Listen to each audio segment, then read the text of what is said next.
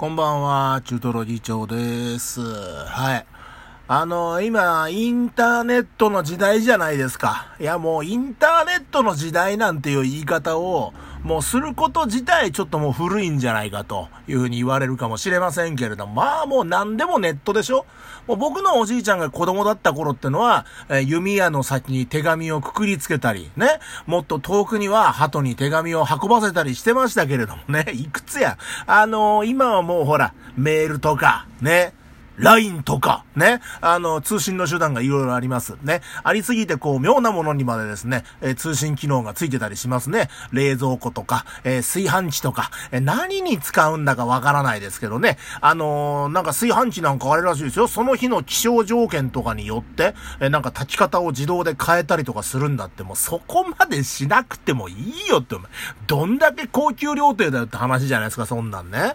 で、まあ、付加価値をこうつけていくっていうのは、これ商品をバージョンアップしていくためには必要かもしれませんけど、おなんですか、こう、電球すらですよ。電球だよ電球すら、ネット経由でこう、取扱説明書をダウンロードしてみたりとか、その日の天気とかによって明るさを変えたりとか、なんでそんな必要があるんだかわからないですけど、出先から自分家の電池をつけたりする、できるらしいですよ。そういう電球があるんだって。俺いないんだよ。俺いないんだよ。留守なんだよ。留守なのに電気をつけるっていうのはさ、どういいうことなんだって話ですよね。もう、アリバイ作り以外には考えられないですよね。ね？こう、ちょうど、ドンキで、ドンキであの人の頭を殴った直後に、ね、家の電球はつけるみたいな。そしてそれが、それを隣人の人が見て、ね、いや、佐藤さん5時には電気ついてましたよ、みたいな風におまわりさんに言わせるみたいな。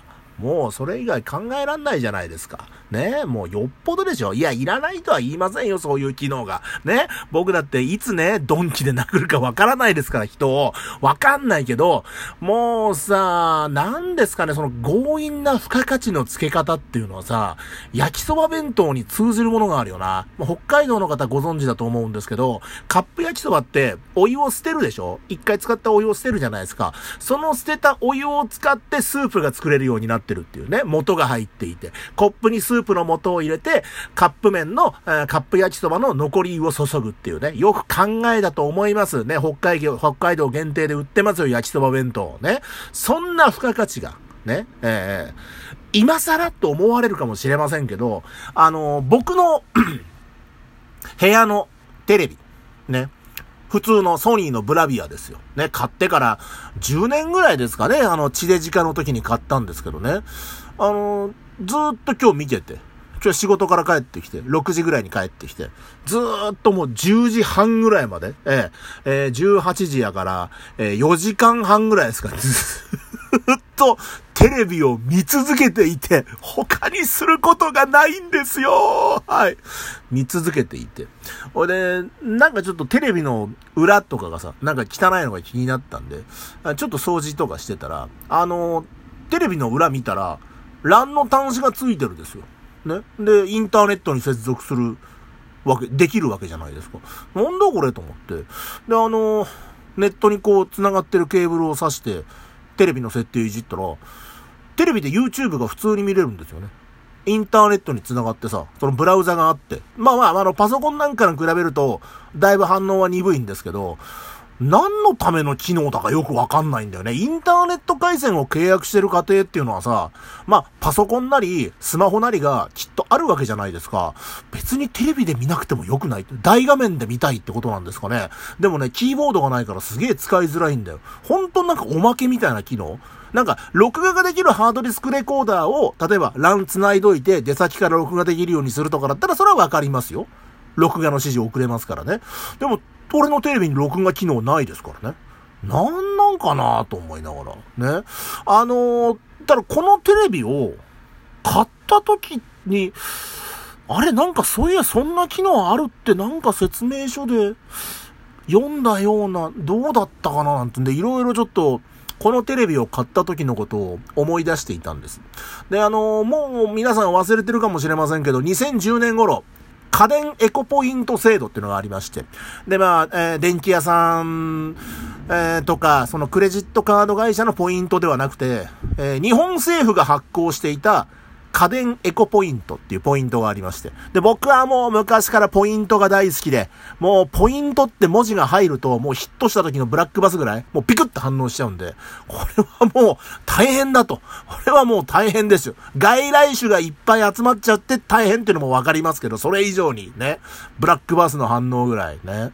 あれでさ、なんか、あの、ポイントね、それうちに入ってた不動産屋さんのチラシに、なんかこうキャンペーンって書いてあって、何のキャンペーンだか知らんのですけど、なんかこの10月までにご制約の方には5%ポイントキャッシュバックって書いてあったわけですよ。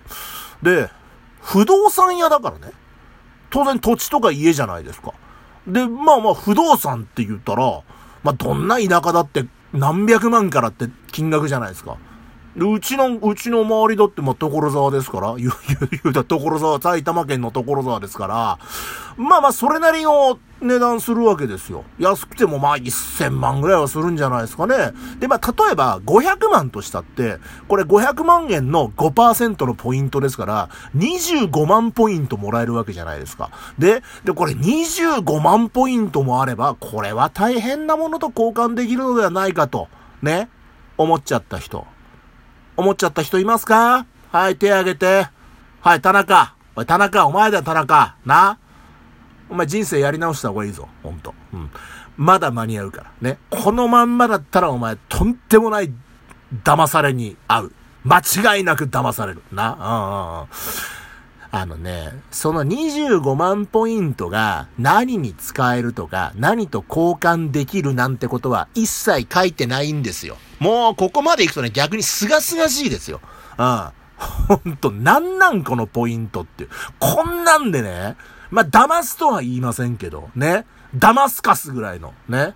どこだっけ？トルコだっけ？ダマスカスって。まあいいやな。あのーまあまあ、あの、当時いろいろあったと思うんですけどね、あの、主にこう、家電製品を買うと、まあ大きさに応じてポイントをくれたわけですわ。で、こう、値段じゃなくて大きさっていうのが肝で、俺のテレビな、で言うんだったら、俺の部屋6畳なんだよ。和室の6畳だ。な？ええー、32年前から俺はこの6畳に住んでいる。子供部屋おじさんです、こんばんは。ね？6畳なのに、40インチのテレビがあるんですよ。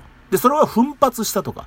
大きい画面が好きとか、そういうわけじゃなくて、40より下の32インチより安かったんですよ。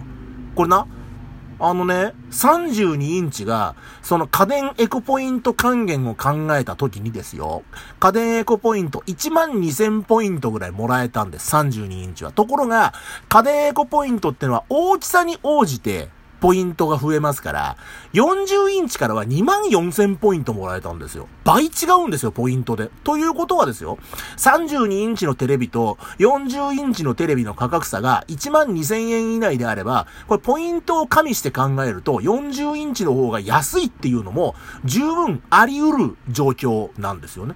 で、あの、僕まあこれ、あの、いろんなとこで話してね、いや、絶対買うんだったら32より40買った方がいいよ、なんて話したんだけど、みんなそこまで調べてないから、え、そんな嘘でしょって大きい方が高いに決まってるじゃないって言うんだけど、これな、あの、ちょっとこう、電気屋さんの店員に聞いたりとか、なんなら表示されてたと思うんだけど、小さい方が安いに決まってるっていう固定観念が、お買い得を逃しちゃってるんですよね。で僕はね、あの、人様に自慢できるようなね、あの、資格も特技もないですけど、お得に関してはね、ちょっと自信あるんですわ。ね。インターネットでも、こう、特化品専門のサイトとか、もうツイッターでも特化品情報をつぶやいてる人って結構いるじゃないですか。で、まあ、主に電気製品、電気製品が多いですけど、こう、まとめサイトみたいなのもあってさ、もう、暇さえあればずっと見てますからね。もう移動中はもちろんトイレでも見るし、もう癖になってるんで、横に、なんていうんですかね、こう、なんかこう、お姉ちゃん的な人が寝てる時でも、まあ、あり、ありますよ、それは。僕だって、独身の41歳ですから、そういう時のね。ありますけれども、まあ、それ、あれだ、な、多分、世の男性だったら、こう、ピロートークを楽しんでるような時も、僕はスマホ片手に特化品探してたりしますからね。本当にもうね、うんもうね、あの、もうしょうもないですよ。もう特化品中毒と言われても仕方ないですね。分かっちゃいるんです。分かっちゃいる。分かっちゃいるんだ妹よ。どうせオイラはヤクザの兄貴ですからね。兄さん、それじゃ最後だ頑張りだね。あの、なんかさ、でもこの流れで俺が妹よなんて言うとさ、あの、南高節か、もしくは俺の横で寝てた全裸の女は妹みたいな風に取られかねませんよね。妹、ね、えー 歌ってない。歌ってないよ。ね。うんうんうん。妹と一緒に裸で寝てるみたいな誤解を与えますよね。ね。本当に一緒に寝てるのはお母さんだからな。もうな、きついわ。きついわ。それは自分で言ってて嫌だわ。もうな。うん。だからなんかね、あの、自分が手を伸ばせば届くところに人より得をするものがあるって考えるといても立ってもいられないんでね。まあ、せせこましいスケールの小さい男ですから、もうね、まあ、しょう、しょうもない特化品ばっか探してるんですけどね。なんだかな、なんかな、もう、もう買わないのに、あの、なんか、ディ、ブルーレイプレイヤーの安いやつとかちょっと探したりとかね。なんやかんやしちゃったりとかね。で、なんか、昨日もなんかたまたま電気屋通った電気屋さんが回転セールみたいなのやってるさ。中入ったら500円でサーキュレーターが売っていて。で、別にサーキュレーターいらないんだけど、500円だったら買っていいかななんつんでね。買っちゃったりしてね。もう、部屋がね、もう物で溢れてね。大変でございますけれどもね。まあまあまあまあ、物がないよりはある方がいいんじゃないかななんて思ったりなんかしちゃったりなんかしちゃったりなんかしゃしゃしゃしゃしゃ。ちゅうことで、はい。えー、また次回お聴きください。中トロ議長でした。バイバイ。